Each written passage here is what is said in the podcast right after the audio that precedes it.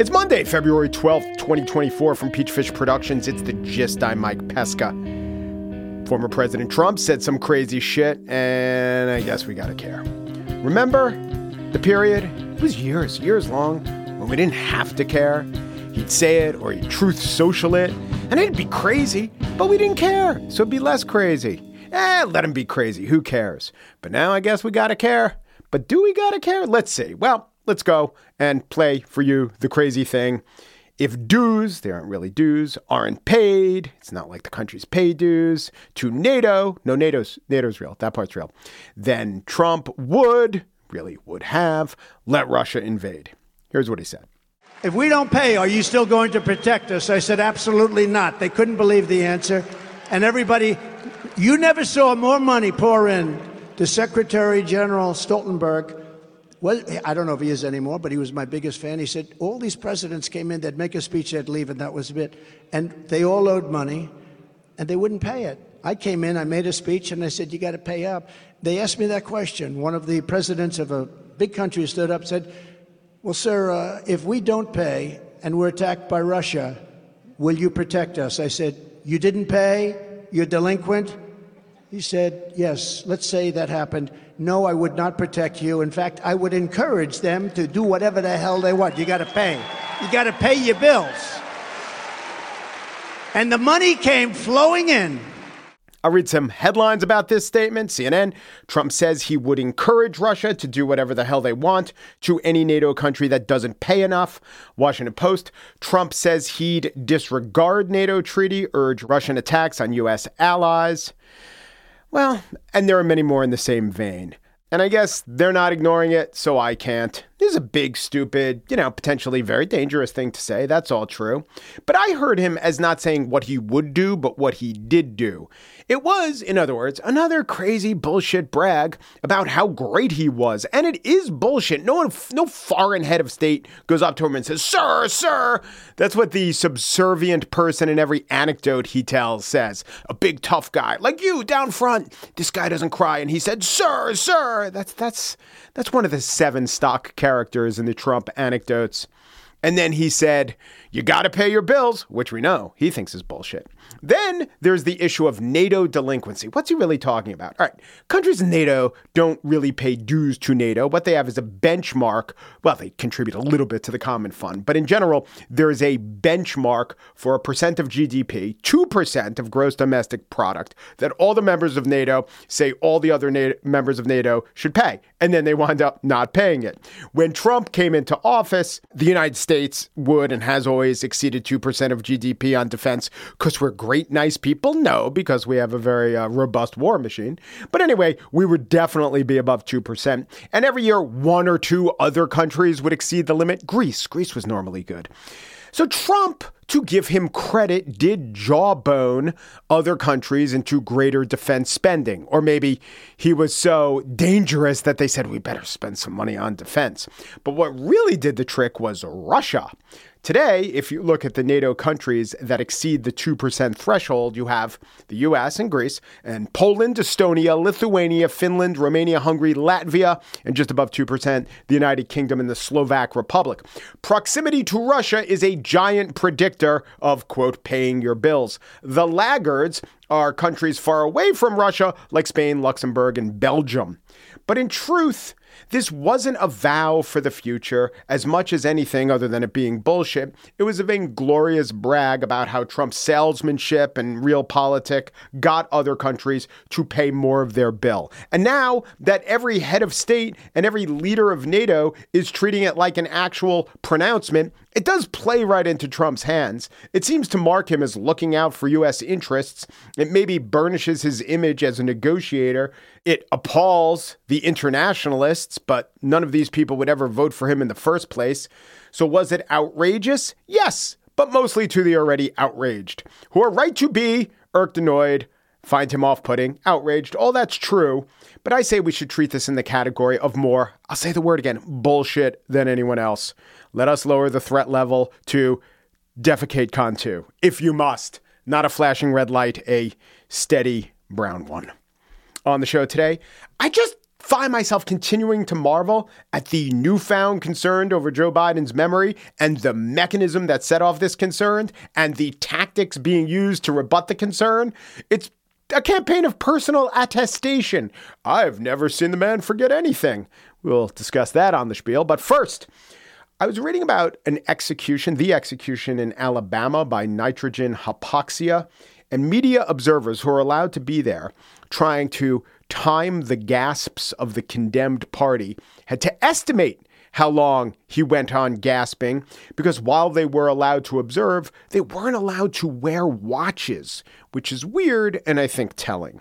Now, that's a state execution. We bring you a story or stories of execution on the federal level, which began in the last years of the Trump administration. It was, in fact, a rush to kill and that is the name of the eight part podcast that looks into the Midwestern facility where the U.S. carries out all federal executions.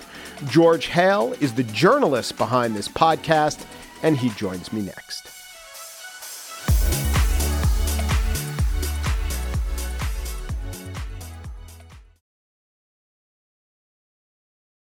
Federal death row is in Terre Haute, Indiana. It went unused as a site of executions for 17 years. And then, in the last years of the Trump administration, there was a push to execute prisoners. It was, you could say, a rush to kill, which is the name of a new podcast. George Hale is the reporter behind this series. He is a witness to a few of these executions, and he talks about the whole process in Rush to Kill. George, welcome to the gist. Thanks. So, as a reporter in Terre Haute, you had to know that this was on your beat, but was it lying stagnant or fallow because there weren't any actual executions for so long? Uh, yeah, totally. I um, I had no idea that they were going to start, and I had no uh, expectation of ever being involved in any of this. And so when they decide to start, does an apparatus, let's just talk about the media part of it, does a media apparatus kick in? Do reporters who have been on this beat or maybe someone who covered the execution of McVeigh, did they reach out to them and say, okay, you're back to being a witness to these executions? Uh, no. As far as I know, no. Um, in fact, that was one of the things that was really unique about this is how, um, you know, unlike in places like Texas or Florida where the journalists kind of know what they're doing. Um, the ones here uh, kind of had to figure it out, you know, um, as it went along. As it went along. How'd they decide who to contact and what kind of access to give them? They didn't contact us, so we contacted them. Um, they uh, there's a protocol. It's it's ancient, like you mentioned. It goes back to McVeigh. I don't think it's been changed at all. Um, so there's certain there's a certain amount of space for you know each type of media, and we I guess fill the radio, um, you know, check check the radio box. But um, actually, but it's interesting though that you mentioned that because there were, I think because the protocol hasn't been updated in so long, there were some journalists that weren't allowed access that you'd think would, but they didn't work for you know sort of an ancient uh, form of media like radio. Right, right. The the legacy media was deferred to, and maybe other media that had bigger outlets. There was no um, no allowance made for, say, a podcast or a blog or exactly. anything tech yeah. or anything on the internet. Yeah. Yeah. So yeah, like uh, in my opinion, you know, probably the best reporter who was out there covering it is Liliana Segura at the Intercept, but she was not allowed to, to witness any of the executions, for example. Talk about the procedure uh, beyond just what the media saw. How did they decide what to do? Because your reporting uh, on it was pretty interesting. You had to go through Texas to give us some idea of what federal death row protocols would be like. yeah. So, yeah, I think that they based a lot of what they did on Texas, like the way Texas does things. Um, the, the, the first, of course, the first state that ever used lethal injection was Texas. Um, and so yeah, you can get a lot of kind of the origin story, I guess, of the federal death penalty, sort of, if you go to uh, Texas, um, because the federal government hasn't been executing people themselves for very long. They didn't build um, a place to even do it until I want to say like 1999, and then of course they didn't use it until 2001 um, with McVeigh. Are all federal death penalties carried out through lethal injection? Uh, yes, although that's not a requirement necessarily. And what is the lethal uh, cocktail that they use? Uh, so they just use the one drug, uh, pentobarbital. It's just the where where things are kind of shifting lately, um, all across the U.S. Has Mainly, it always been like that? No, no. It's usually been this three drug procedure. Um, when it when it was first used in Texas, it was three drugs. It don't make me say their names; I'll mispronounce them. But they're, you know, they each served a different purpose. Um, but you know, after some of those drugs became unavailable, and they became unavailable for reasons you probably know, which is that um, some of them are manufactured in Europe, for example, and Europe doesn't want uh, you know these drugs being used for that purpose. Or really, any of these companies, they don't want their drugs being used for executions, um, and so the government's had a harder and harder time um, actually getting them in recent years, and so um, they've all started sort of shifting to this one drug that they know how to either get or manufacture called uh, pentobarbital, which is um, an anti-seizure medication. So the three drug cocktail, one drug was to calm, and they said to also anesthetize, but there is uh, some dispute about that. One of the drugs is to paralyze, which is more for the comfort of the viewer, and then one of the drugs is to kill. And you talked to um, pharmacologists who questioned the efficacy of this three drug cocktail, right? Yeah, I mean, I think that they would probably question the three drug cocktail, but I was asking more in terms of just the one drug that you know we use here, which I think they would question even more because it's you know uh, you're asking you're basically you're asking this uh, one drug to do three different things, the three different things you just mentioned, um, uh, which I think is yeah. I mean, I'm not a scientist or a doctor, but it's questionable. It sounds pretty questionable whether or not it can actually do all all three things we imagine it can do. Mm-hmm. Um, but and it also takes a lot longer. That's one of the things that's been really interesting about this whole process is that we've seen these executions dragged out much longer than they than they would be anywhere else. Yeah, because when you talk to the Texas people, they would talk about their lethal injections taking what three to five minutes. Yeah, I think even then they were like, "Oh yeah, we sat there for five minutes just as a formality," but like really, it was probably done in like one. Um, whereas the execution, I mean, the, the episode that comes out this Thursday, for example, I describe an execution that took like half an hour. Um, we were all just standing there wondering what was going on and when it was going to end. And there's, you know, um, that that doesn't seem to really happen in the states that use a three drug cocktail. How many executions did you personally witness? Five. And what was uh, were there differences among them? Yeah, big differences. Um, so yeah, the the first one I witnessed, I noticed um, this reaction in the torso of the person who's being executed. Who was this? His name is William LeCroy. I noticed that this there's a sort of strange reaction in the stomach. It was really hard for me to, to put put all of us actually when we were leaving. It was funny. We all kind of debated what word to use. Me and the other media witnesses, and the AP reporter mentioned. I think he said, you know, that his his torso um, contracted. Is the word? I might be mixing up which one of us used the right word, but point being is that like it was an unnatural kind of movement. I, you know, I, I kind of thought of it as like um, kind of gross, but I kind of thought of it like when you throw up, you can like kind of feel your stomach kind of just squeezing, you know, Yeah, squeezing convulsed, itself. maybe. Maybe, yeah. Um, and you know, I later learned that that's possibly a sign that um, that that the person's trying to breathe, basically, but their lungs aren't functioning anymore. Um, and the reason their lungs aren't functioning is because of this phenomenon called uh, pulmonary edema, um, which has been becoming at least well, it's, it's increasingly known about. I don't know if it's increasingly common, but we're cer- certainly learning more about it now.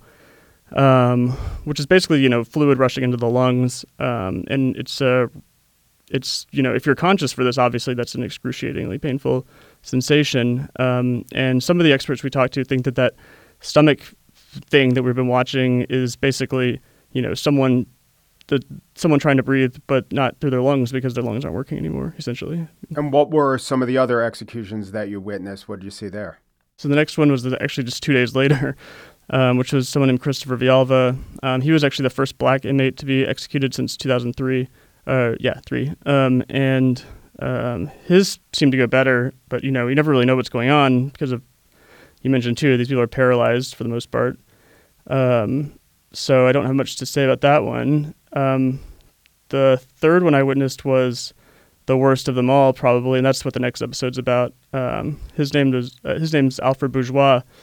Um, his execution actually I found really disturbing for another reason too, which is that he adamantly denied having committed the crime that he was um, being executed for. You know, right before, so that was obviously disturbing in and of itself. Um, but then what happened to his body was even, you know, made made it much worse, which is that exact same thing I just described, except prolonged and, um, and yeah, seemingly lasting for you know forever. It was a, I don't remember exactly how long, but it was between twenty and thirty minutes. Yeah. Um, yeah, actually, when we, we left the room, one of the reporters literally just threw up on the ground as soon as we walked outside. there is this phrase, the method and manner of execution. What's the distinction between those two things? Oh gosh. Uh, yeah, how many hours do you have to litigate this? Um, so the, the Federal Death Penalty Act it uh, basically says that the um, that the government, when it's choosing an execution method or the the means of you know the means of killing, um, they have to use um, the same, basically do it the same way that it's conducted in the state where the crime occurred. Because the federal death penalty is different, right? They're like obviously all these the crimes and the the sentencing they happen in America, but they happen in a specific place in America every time. Um, and I guess because the government doesn't have as much experience executing people or doesn't do it as often, they the law, the Federal Death Penalty Act, it relies on the, the way the state does it.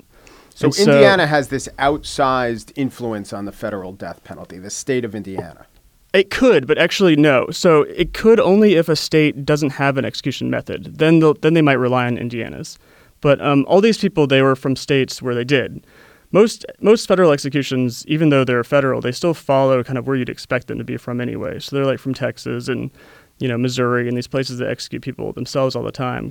I guess just kind of it's a cultural thing. But um, and so when Bill Barr came up with his plan, that was one of the things that the defendants really challenged was the his plan, which was to use a single drug, um, pentobarbital, regardless of how um, the state the state conducted its execution. So, for example, the first execution was from someone who was sentenced to death in Arkansas. Arkansas uses that three drug process you mentioned. And so the federal government was saying, look, no, method, that doesn't refer to um, the specifics. It refers to just the general. So if they use lethal injection, we can use lethal injection. If they use hanging, we have to use hanging, whatever. And so since Arkansas uses lethal injection, the government's position was all that's all we had to do too however we however we want to. In fact, in court, they even argued they could use fentanyl if they wanted to. They could use any drug. So, mm.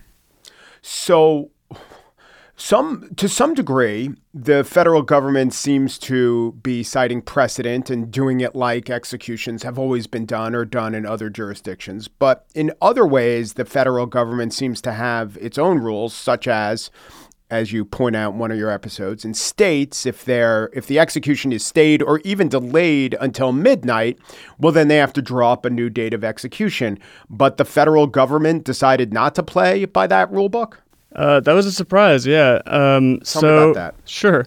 Yeah, so I mean, like you just said, you know, in Alabama, for example, some of the more recent examples have been in Alabama where they've tried to execute somebody um, up until the point where the execution warrant says they have to stop, which is the end of the day. You know that, like obviously, um, when a court, you know, determines that someone's eligible to be executed, they they say where and when and how. Um, these are like important parts of the process because you know they could, for example, the way they plan to do it could violate the Eighth Amendment, and so they have to tell you in advance how they're going to do it, so that lawyers can you know sort it out in court. Um, and so that's the reason that the date is always so important, obviously.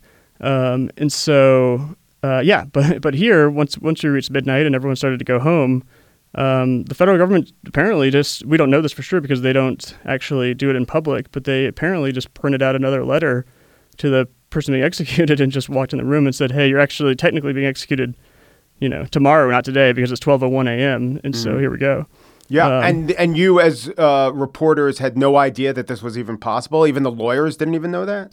No, they didn't seem to know. Um, they basically told people to go home. They, you know, they told, um, they said, you know, we can't, they can't do it after midnight, and so, and I mean, maybe they didn't. I mean, maybe they just didn't know the government would try to or not. It's possible, um, but it's not really notice. You know, it's not notice in the sense that, like, you know, it's not, it didn't make the podcast. So one quote I really wanted to use from from an expert was, "This is like Dracula coming up and say, saying, just heads up, I'm going to bite you now." You know, it's like yeah. it doesn't actually provide any notice of, or any.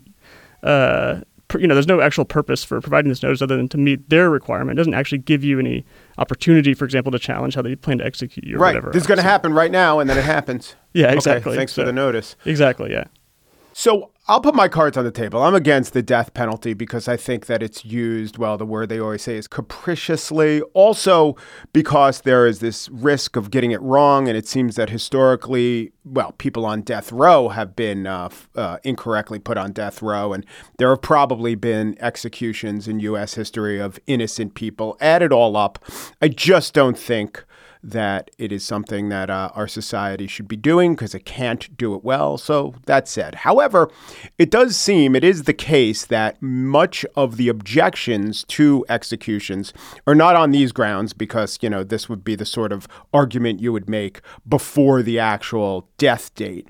And the arguments take the sheen of, well, this particular manner of execution isn't uh, runs afoul of the Eighth Amendment cruel and unusual statute. And I sometimes wonder about that. How can it be that we put animals to sleep and we've been killing people by hanging or firing squad or beheading for centuries, but in 2023 we can't find a way to kill someone that isn't cruel? It seems, um, I don't know, I, I question it, is my point. Do you think, having dived into this and lived in this, do you think that the manner of execution argument is uh, actually one of the strongest ones against the death penalty? Hmm. I mean, that's a good question. I guess you know, I don't know. It's almost a little above my pay grade in a sense. Like it, it gets down to the question of whether or not you think the government should be killing people at all. Um, well, that's that's my point. I since I don't, you could then say, "Oh, what about this manner of killing?" I'm like, "Well, I don't think they should be killing him at all." What about that manner of killing? I don't think they should be killing at all. But then when you really dive into, "Oh, this manner of killing is so much worse than any other," or runs afoul of cruel and unusual. I, you know, if I'm trying to be extremely intellectually honest, I say I don't know if that is definitely true. Yeah.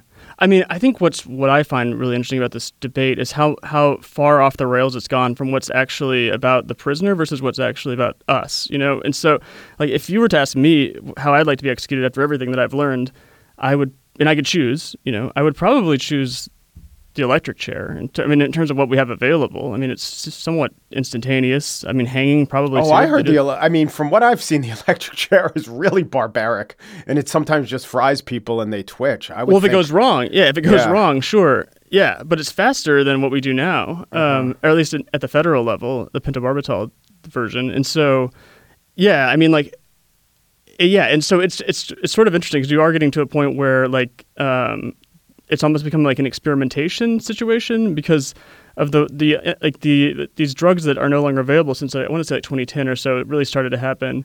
And so now like they're just trying new things constantly to try to satisfy that 8th amendment requirement like you mentioned. In fact in, the, in Alabama they're about to try to use, you know, a gas method that's like a, a different kind of gas method that is sort of the same thing. It's like everyone's thinking, well, this must be better than the other one.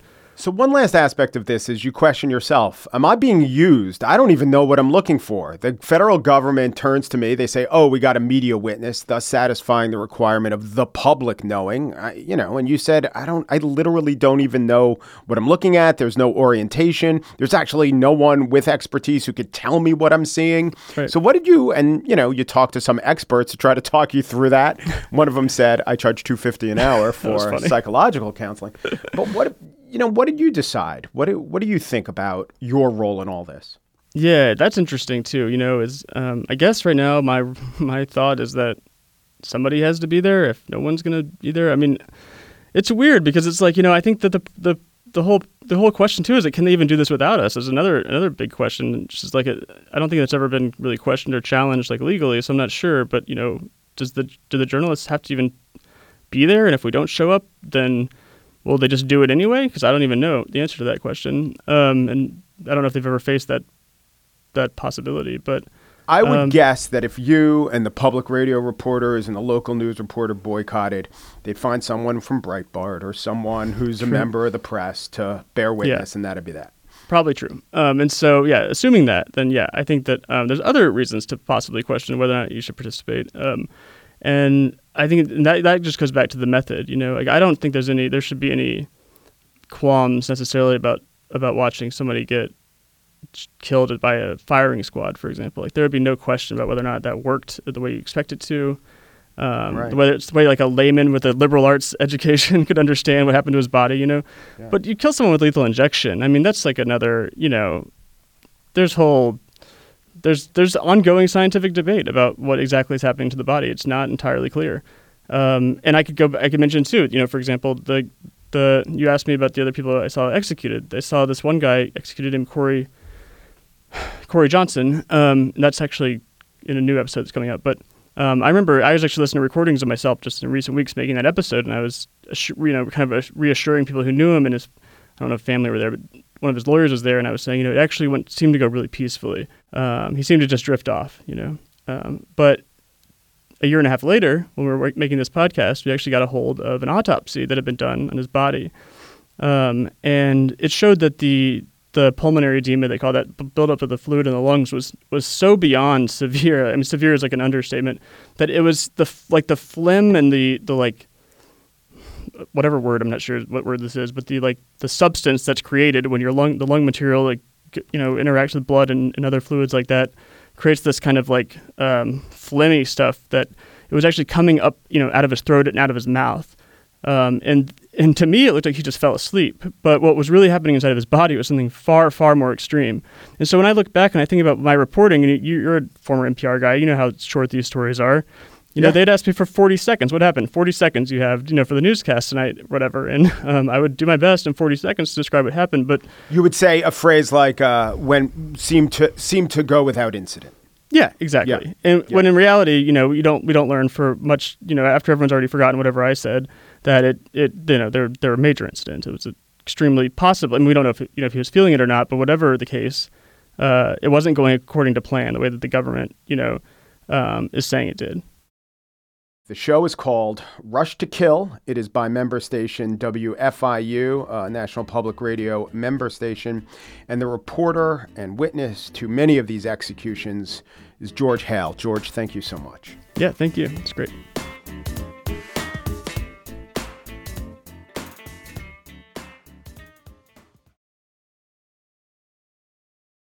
And now the spiel.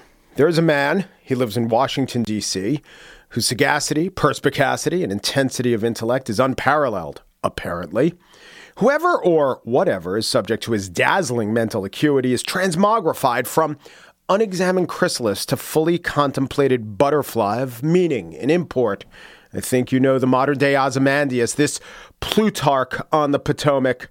He is Joe Biden, and hearken to those who sing his praises. And for two and a half hours, he went around the table and asked for our insights and our input, and then he led a masterful conversation. That's Delaware Democratic Senator Chris Coons. Here is Vice President Kamala Harris about the president's comportment on October 7th.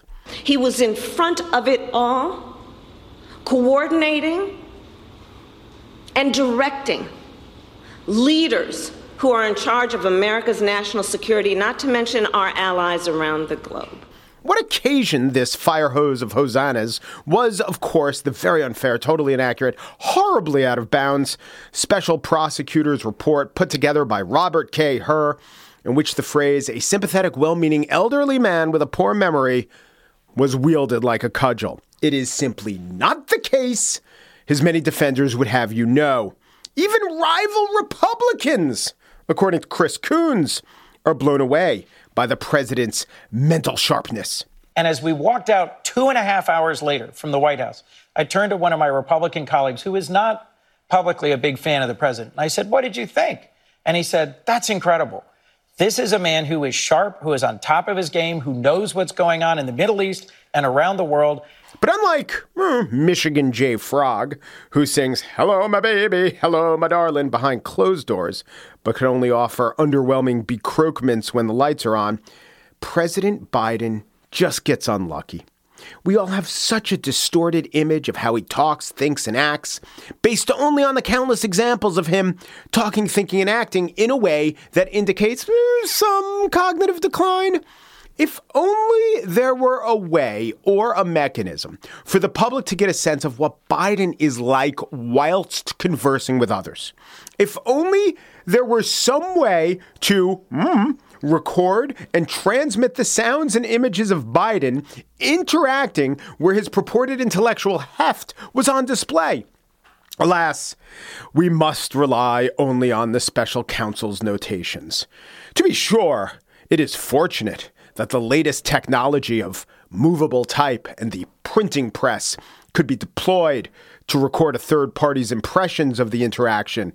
Oh, if ever a day should come when we will see and hear a reasonable simulacrum of presidential activity, perhaps, perhaps a telegraph could be run from Washington, D.C to the many opera houses throughout the land where reenactors could perform a transcript of Joe Biden's remarks. Uh, per- further still, perhaps a children's version with puppets depicting the various heads of department and state could be commissioned, thus bringing to life Vice President Harris's description, which I suppose we only know about thanks to many monks committing her words to parchment and then transporting them via barge to the four corners of the Republic St. Louis, Baltimore, Cleveland, and Buffalo.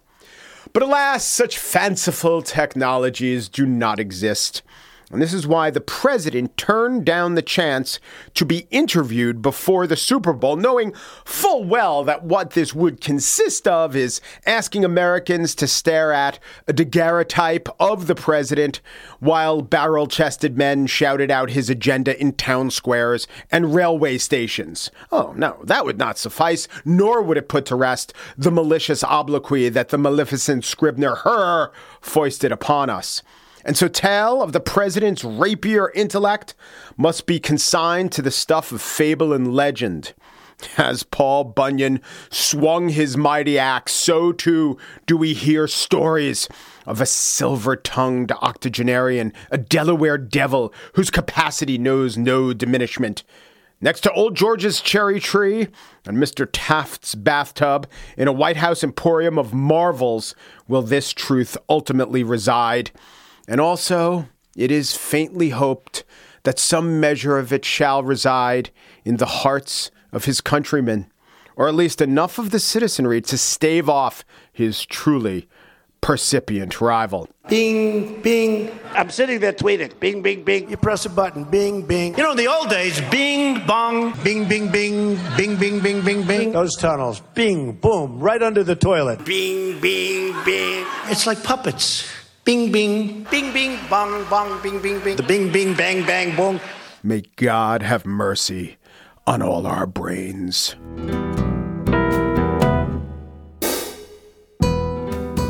And that's it for today's show. Corey Wara produces The Gist. Joel Patterson's the senior producer. Quaint Mallards, that's what they're known as. Michelle Pesca's the special projects chief of Peachfish Productions. The Gist is presented in collaboration with Libsyn's AdvertiseCast. For advertising inquiries, go to advertisecast.com slash the gist. Oomperu Jeeperu Dooperu. Thanks for listening. Hello, my baby. Hello, my honey. Hello, my ragtime gal. Send me a kiss by wire. Baby, my heart's on fire. If you refuse me, honey, you lose me. Then you'll be left alone. Oh, baby, telephone and tell me I'm your own.